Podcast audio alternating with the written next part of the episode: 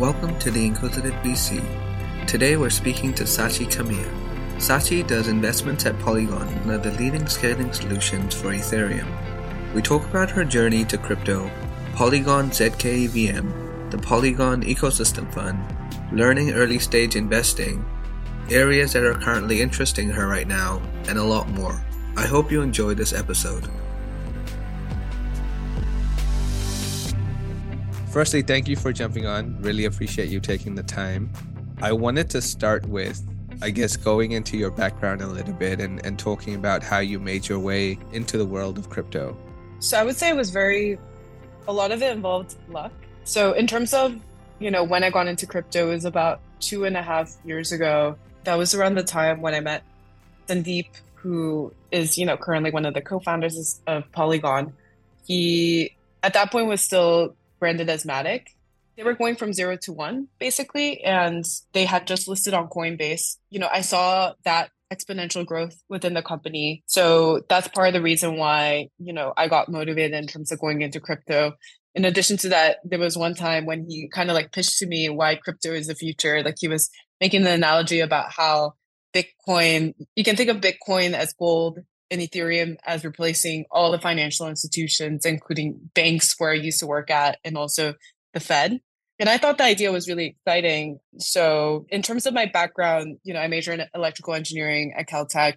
Then I went over to finance. I was focusing on structured notes and then switched over to credit trading, specifically bank bonds, which is really relevant, especially right now. But I realized, you know, there's not as much upside or it takes a long time just to like climb the corporate ladder. So I just felt as though it was a no brainer going into crypto because the sky is basically the limit within crypto. There's just so much growth and innovation. So at that point, you know, the ecosystem fund didn't even exist. There was basically just 100 million allocated to investing in early stage projects building on Polygon, but there was nobody really leading that or nobody really like managing the entire process of like looking at projects, doing the due diligence, and then making the decision whether to invest or not. So I was one of the first people on the team and set up the general framework for them. And it's grown to, you know, eight people now. The team is pretty solid. Like we have somebody that focuses on infrastructure. We have another person that focuses on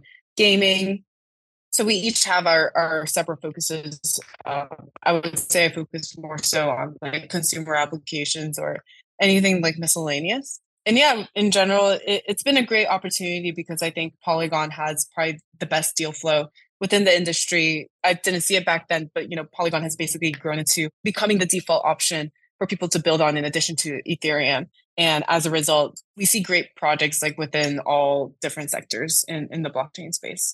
100% i could imagine how much good stuff that you guys probably see and, and quite diverse within the world of crypto. And i guess for our audience that may not have a deep understanding of what polygon really is are you able to give us a quick i guess explainer on polygon and how it works? Yeah for sure. So polygon initially when it was founded it was called matic. They were basically a plasma solution that was building on top of ethereum but then, you know, Sandeep and the co-founders, they realized that Plasma wasn't the future in terms of scaling uh, Ethereum. So that's when they came up with the idea of Polygon, which basically is an assortment of solutions that developers can pick and choose in terms of building on top of Ethereum. So POS was our first product and probably our most popular blockchain. But in addition to that, we also have Polygon Supernets, where you can set up your own private chain that's very similar to Cosmos. We also have Polygon ZK EVM, which basically inherits all of its security from Ethereum. It, it's a ZK rollup, which is also EVM compatible, which is launching soon in, in March 27th, which, which is pretty exciting. And there's a couple of other products as well within the Polygon space. But basically, we've, yeah, the problem with Ethereum is that it's really expensive to build on top of Ethereum. So developers typically, like games, developers in general, end up building on Polygon instead of building on Ethereum. So you mentioned the the ZKVM, and I think it was yesterday that that Immutable and Polygon announced their their partnership. Are you able to elaborate a little bit on on what exactly that partnership means for you know Polygon and and ZKVM? Yeah, so Immutable X initially they were built on Starkware, so they basically leverage Starkware's infrastructure in order to let's say like mint NFTs on Starkware. So the extent of the partnership involves like in addition to using Starkware, they'll also use Polygon ZK VM for any of gaming projects are building on top of Immutable X. I think this is a great opportunity because I've seen firsthand how competitive some of these deals would be with with these gaming projects. It typically be Polygon, Immutable X, and Solana competing on one very hot game. But I think it's great that Immutable X and Polygon can collaborate now because in general, I think less competition is better. We can focus on on the business development side instead of just focusing on like winning the deal. So I think it, it's it's great for the industry and I'm pretty optimistic, you know, once gaming comes back, it will bring a lot of like potential like hot games like onto Immutable X and also Polygon. 100% no i think the partnership definitely makes a lot of sense and i guess since we kind of are in the area of, of gaming i'm keen to understand you know how are you feeling about the future of crypto gaming right now i think the past year or two was quite exciting about the hype of crypto and, and gaming there's a lot of yeah. uh, companies and studios that have raised a lot of money are you expecting to see output now and what is exciting you about the space I think it's worth giving a historical overview of how Web3 gaming has evolved. Like, I would say Web3 gaming exploded in popularity when YGG and Axie Infinity came into the market. And Polygon also was able to capture that very opportunistically because I remember Sandeep himself said, you know, gaming is a future, like Web3 gaming is a future. And as a result, we ended up capturing a lot of that market, such as like Decentraland or Decentra Games or Aavegotchi and such. So it was a great opportunity for Polygon. And I think as a result of seeing that hype with Axie Infinity and YGG, a lot of these gaming funds or just funds in general wanted to become part of that. And they ended up funding a lot of these projects that had very strong founders, but they didn't anticipate the cost of actually, you know, producing a game. The reality is that when creating a game, it can take between 5 million up to 20 million or so and there's no guarantee that these games are a hit. It's very similar to the movie industry or the animation industry where you can like invest a lot of capital, but there's no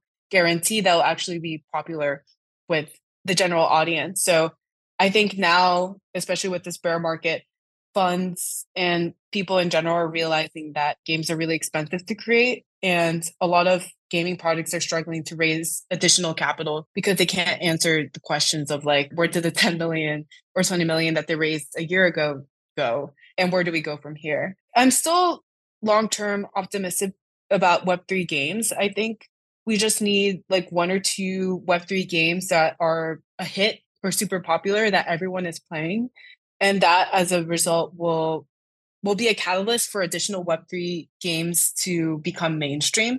I think right now a lot of these traditional gaming companies they're still kind of iffy about going into the gaming space just the web3 gaming space just because they're not sure about whether it'll be actually su- successful or not. But i think it's just a matter of finding like one or two like really high quality games that integrate web3 into their gameplay very well that like that will set an example and then as a result a lot of these traditional like gaming companies will also come in and i think that's definitely like a great opportunity and you can already see that with like asian gaming companies like square enix the creator of final fantasy is going into web3 gaming nintendo i think i just saw a headline about pokemon potentially exploring how to integrate nfts into their gameplay so i think it definitely has a lot of potential and, and we'll probably see it explode in popularity in, within the next five years. That was definitely a great outline. Do you think NFTs or crypto like token ecosystems have a more important role within games, or is it something else different to those two as well?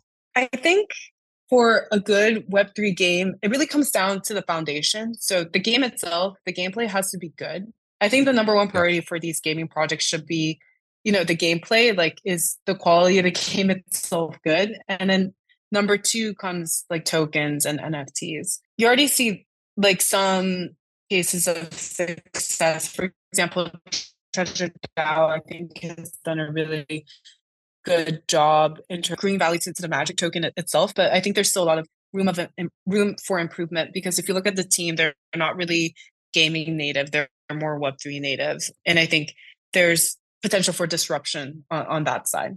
And I think to, I guess to move from gaming a little bit, I'm interested to understand a little bit more around the Polygon Ecosystem Fund and, you know, how you're thinking around what you guys are looking to invest in, what types of projects you're invest uh, interested in, you know, your general kind of check size and how you add value to them? I would say Polygon ecosystem funds like investment thesis has evolved through the past like one and a half years. When we first started it, I think it was a balance between returns, being valuation sensitive, but also being cognizant of the potential business development that it could bring to the ecosystem. So in a sense, we're kind of like a corporate venture fund where sure, yes, we're like valuation sensitive, but we also consider, you know, what what is the potential value that they could bring, whether it be number of wallets or number of users into the ecosystem. Yeah, initially it was like a mix of those type of investments, but then eventually we've evolved into focusing more on returns. So we're as of now, I would say we're super valuation sensitive. Like it's not just a matter of the business development potential because most of these deals we don't really have to invest for them to convince them to build on Polygon because we've already have like a very strong track record with Starbucks, Reddit, Meta, etc. already building on Polygon. So investment isn't like the only decision for them. It's more so like how solid the infrastructure is. So so now I would say like we have the privilege to be able to focus on on like the valuation how strong the team is, how unique the product is, rather than also considering like what the business development value is for Polygon. Yeah, in terms of types of projects we've been investing in. When we first started the fund, I would say it was more so heavily focused on gaming. You know, the fund was basically launched right around the time when YGG and Axie Infinity was exploding in popularity. And there was a renewed focus on, on gaming projects. I would say as of now, we're focusing more so on infrastructure. So we're looking at gaming infrastructure. Also, like kind of hard to see what the next emerging trend is. Like it's really hard to see what the next trend is unless you're like two or three months ahead of it. Right now, we're just focusing on investing on basically the the foundation. In terms of ticket size, it, it's small relative to you know the big funds like Paradigm, Sequoia, and such. We just put in like 250k on average but the ticket size ranges between 100k up to 500k. In addition to capital, you know, we can provide support whether it be on the business development side, you know, if Polygon inv- invests, then obviously you'll get access to all the resources you need from the business development team. We can also provide support on the marketing side. So if a project makes any announcements about Polygon or integrating with Polygon, then they can also leverage our social media handles. Then they can also leverage any support they might need on the tech side. So if a project wants to build on, let's say, Polygon SuperNets or zkVM or any ad hoc requests, then we can definitely provide support on that side. So, and then we can also make introductions to strong VCs. And the reason for that is because we did a large um, half a billion raise back in 2022, early 2022, with big funds like Sequoia, uh, Coin Fund, Dragonfly, uh, Lightspeed, Tiger, basically the who's who within Web2 and Web3 VCs. Yeah, if, if a project is really strong, then we can definitely help with fundraising as well. Great. No, that definitely makes a lot of sense. I guess I'm I'm interested to hear your experience in terms of, you know, I think the business development team of Polygon is probably one of the strongest in the industry. But I'm keen to understand what are some of the fallacies that you might have heard around Polygon, which are quite false, and you've heard it quite commonly. Rumor that I was hearing around Twitter is that Polygon pays for a lot of these enterprise deals. There were a few, like I think Starbucks was a we did pay like a million or two million for them to build on Polygon, but a lot of these deals were actually pretty organic.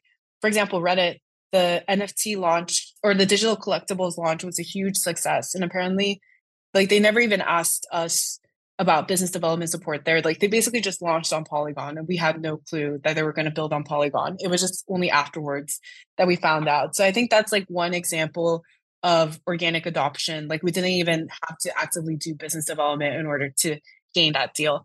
And there's a lot of examples of that that came up where people like the Trump NFT collection too. We never we we weren't even in touch with the team and they ended up launching on Polygon and it exploded on popularity. Yeah, I think one of the fallacies is that Polygon is paying for some of these partnerships, but the reality is that a lot of these deals are done organically. Like these projects in the end, or the founders in the end just want a solid blockchain that they can reliably launch on.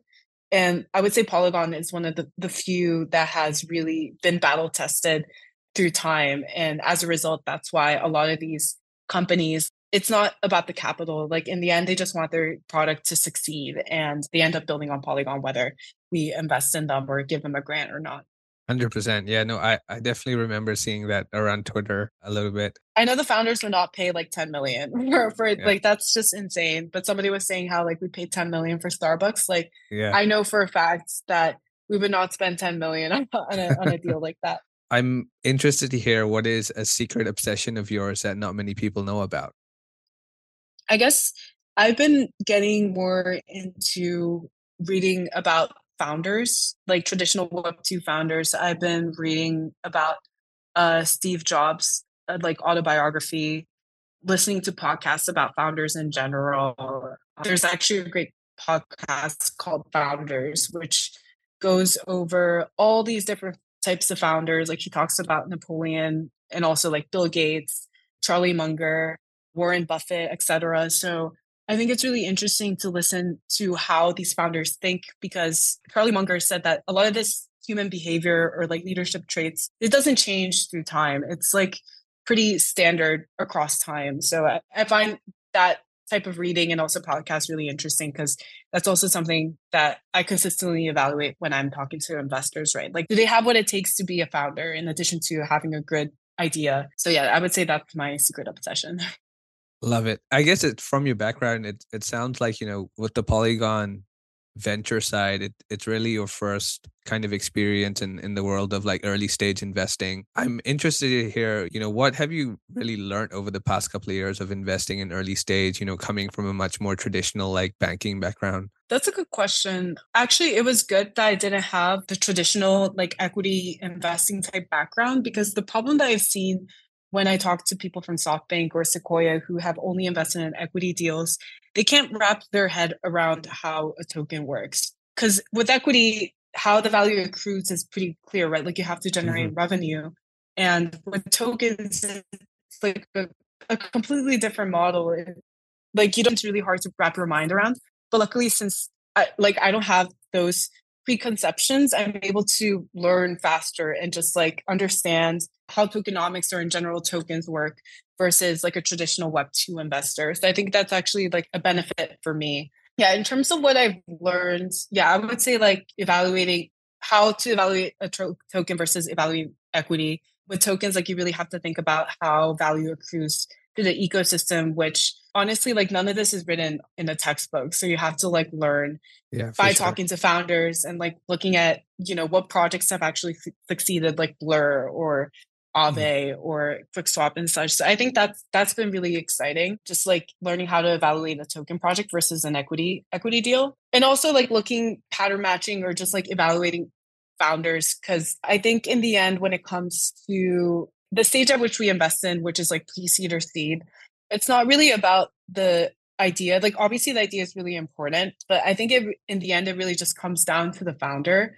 And that has been also like an interesting journey. Like evaluating a web 2 founder versus a web 3 founder like i think they both have like very different ways about thinking about things like i've mm-hmm. noticed how with web 2 founders it can be really hard for them to realize the value of it can't be centralized like like they have to realize the value of giving away to the community. Like it has to in the end end up decentralized uh, and i think it's really important for an investor to be able to recognize whether the founder can understand that because if a founder is too web 2 focused then that could be detrimental for a web 3 company. So yeah number one i would say uh, evaluating tokenomics has been really interesting and then number two also evaluating founders like whether they have the right traits to be a good web3 founder those are some great points do you have a preference in terms of like equity or token deals I mean, I lean towards tokens, but I also understand the value of equity and open to evaluate projects